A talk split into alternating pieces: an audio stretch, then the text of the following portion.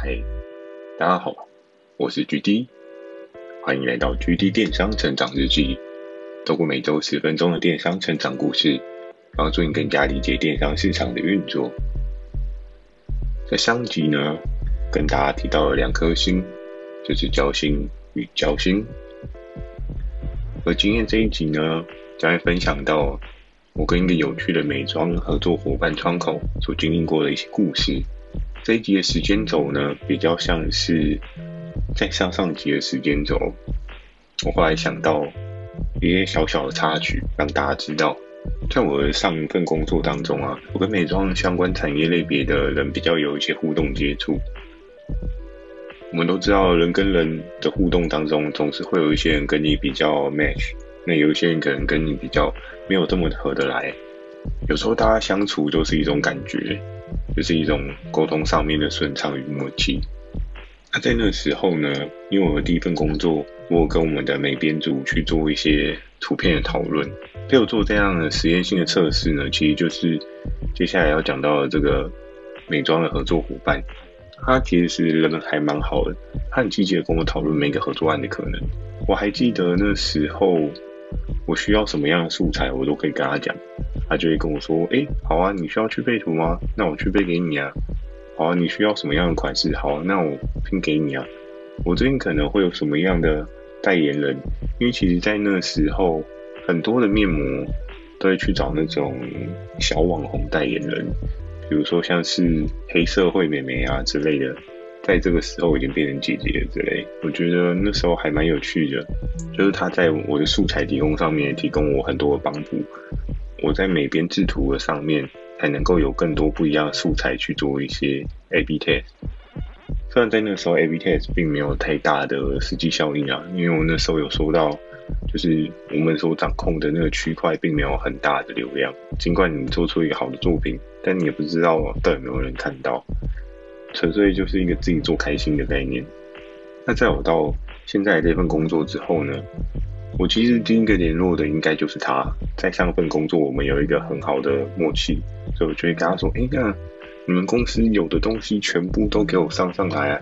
就我不 care 说今天东西到底会不会卖，但因为毕竟身上扛着那每天要提案八个品相的那个压力，这就都来就对了，然后也都帮我一出来就 OK 了。”他也是对我上一集讲的那个寄 sample 这件事情，他也是有一些 concern，想说，嗯，怎么会需要寄 sample？那面膜就是面膜啊，因为他们主要是在做一些是在当时稍稍有一些牌子的面膜，所以其实对要寄 sample 这件事情，他其实是觉得蛮 confused，但也还 OK，因为我们彼此的关系还算蛮熟悉的，所以他也去帮我跟他的。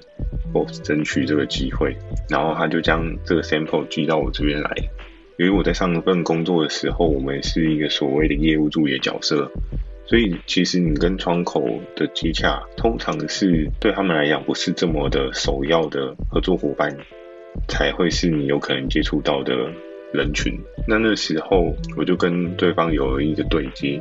可是非常有趣的是，我觉得在电商这个领域啊。可能跟你聊过很久、谈过很久的这一个窗口，或是这些对象啊，你搞不好一年都没有见过他一次。在我的这段电商职涯当中，蛮常发生的。真正见过面的可能没几个，其实感觉蛮科技冷漠的。更重要的是，大家可能在意的是时间上面的分配效益。当我们见一次面，可能大家彼此的熟稔度会更好。当你去拜访的话，你可能就会耗费掉你一天的时间。不管是在当时，或者在现在，大家对于时间价值的定义，每个人都有不一样的条件取舍哦。所以也就造就成我在那个环境当中，我们跟合作伙伴几乎是不太会有见面的机会。所以在我到了这份工作的时候，是我第一次见面跟他讨论商品，然后可能大家也。都会觉得有一个神秘感，平常都是透过 LINE，然后看到对方的头像，然后可能想到，哦，那他大概是长什么样，长什么样，长怎么样？然后我们就第一次见面，然后讨论起来商品。因为我当时见到他的时候，跟我印象中稍稍有点落差，因为我没有想到他是一个这么娇小的窗口，然后他的本人就跟他的声音一样活泼，也还蛮好相处的。所以我们在首次见面的时候就边讨论商品。我们在首次见面的地点呢，就在他们的公司。他们公司的地点也是让我觉得很讶异，那个点竟然是在一个老旧公寓的二楼吗？还是三楼？如果我那个印象还没有很模糊的话，应该是在一个老公寓里面。进去的话，就是一个一般的开放式的小家庭空间，但是屋龄看起来大概也是三十年以上的那种老公寓。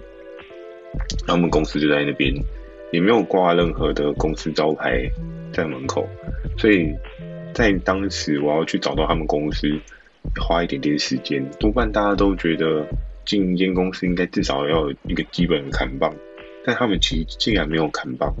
这件事情是还蛮特别的，就是打破我自己对一间公司的既定印象的想象。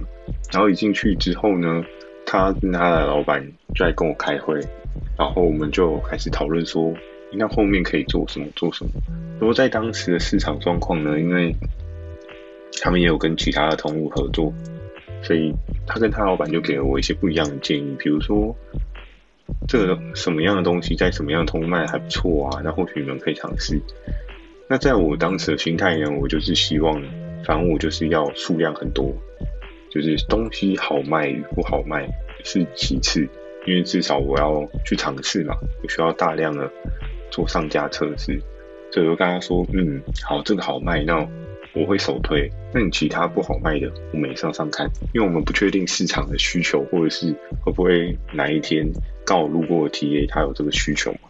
那在那个时候呢，他的老板看到我这么积极的邀这么多的品相，其实感觉出来他也蛮开心的。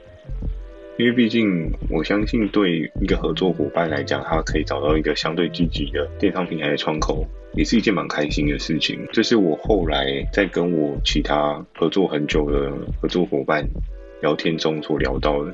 因为每个人对于工作上的积极程度可能不太一样。所以，其实人跟人的相处之间，谁是谁的贵人，谁为了另外一个人提供更好的价值，其实，在长久的合作关系当中都可以看得出来。那我也是第一次在拜访厂商的过程当中，首次磨练了一下自己的一些交谈技巧。虽然以前都会在电话里面跟人家交谈，不过那一次应该算是我第一次面对面的去跟别人去做一些讨论。然后在讨论完之后呢，因为我们大概都会有一些初步的价格定案啊，或者是一些组数的定案。因为我们这边主要销售的话，我们会希望包一个比较大的组数，去让消费者有一个更优惠的价格。所以在这谈判的当中呢，其实他老板也还蛮阿莎力的，就跟我说：“哎，那这些东西的话，我们可以给你一些比较漂亮的价格。”那我们甚至可以去尝试看看突破市场现在平均水位，去做一些操作测试。在这一次开心的谈话过程结束之后呢，就我的这个合作窗口就送我离开他们公司，然后到了楼下。然后到楼下的时候，他就有偷偷的跟我小聊了一下。当然，对他老板来讲的话，他可能会想说他在跟我讲一些后面合作的后续小细节。可是其实他是在跟我小小的抱怨他们公司，我觉得这一段也是一件蛮有趣的事情，因为其实呃这个窗口毕竟是他们公司，我那时候看如果我没猜错的话，这间公司其实只有他们老板跟他而已，两个人而已，蛮酷的哦。然后他就跟我说，其实我老板的成本我都知道啊，但我真的觉得他赚太多了。然后我那时候想说，嗯。这是一个什么样的概念？员工可能薪水拿不多，要来抱怨一下。我觉得这也是蛮好玩的。然后他就开始跟我讲说：“你知道吗？他的那个那他的什么什么商品，那成本才多少而已，他竟然要卖你这个价格，这实在是有点夸张。”他在那个时候，我其实也没有想太多，因为我会觉得，嗯，赚的多与少，毕竟可能老板他有一些经济上面支撑压力吧，需要有一些自己的一些策略操作。所以在当时，他有跟我抱怨了很多他觉得不是太 OK 的事情，但也是谢谢他的抱怨，让我更清楚他们成本水位在什么样的水位。我觉得也还蛮好玩的。有时候在，我觉得不管你是作为电商平台的窗口，还是说你今天是合作伙伴这一段供应链？其实，当你愿意仔细的去倾听别人所跟你讲的事情，可以获得到你想象不到的额外情报。有一些微小的细节，可以帮助你在后续的策略操作上面更加清楚自己有多大的空间可以去做测试。当然，当然，我的对应合作窗口他也还就是蛮放开心胸去跟我讲他的成本，我也谢谢他让我知道了他们成本水位在哪边。所以我也大概可以去抓了一下，就是比较合适的利润点，因为毕竟我们有时候可能会有一些活动操作嘛，我自己大概就会初步的知道，就是这间公司的这个产品它还有多少的空间可以去让我们去做活动操作。那在下一波活动报名当中呢，我可能第一个我就会想到它。可是在，在这个当下呢，我是要鼓励所有的合作伙伴把成本价格。